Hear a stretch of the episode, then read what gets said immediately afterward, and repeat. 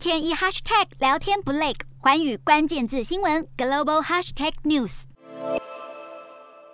制裁风潮吹起，看来俄罗斯人连车也很难买了。继各国对俄罗斯实施严厉制裁后，全球车厂也响应制裁。包括美国通用汽车、瑞典富豪汽车都宣布暂停出口车辆到俄国，德国福斯汽车俄罗斯公司则将暂停交车。美国福特汽车与德国戴姆勒的卡车部门也计划冻结俄国业务，而知名科技大厂苹果也同样跟进，全面在俄罗斯停售产品。俄国民众也将无法使用 Apple Pay 电子支付功能。另外，苹苹果应用程式商店 App Store 将把两个俄国国营媒体 RT 电视台跟俄罗斯卫星通讯社的应用程式下架。Google 也把 RT 电视台从新闻搜寻工具移除，阻止假讯息的传播。全球娱乐产业方面，包括华纳兄弟、索尼影业和华特迪士尼公司在内，几家好莱坞娱乐公司都暂停在俄罗斯上映电影。英国媒体龙头 BBC 和独立电视网也宣布不再向俄罗斯客户授权电视内容。专家认为，随着越来越多企业加入制裁，俄罗斯人的生活水平将大大受到影响。除了买不到苹果手机，也买不到车，无法使用电子支付，甚至连看电影、电视等休闲娱乐的权利都受到此冲击。总统一声开战令下，立即的代价却是由俄国全体国民承担。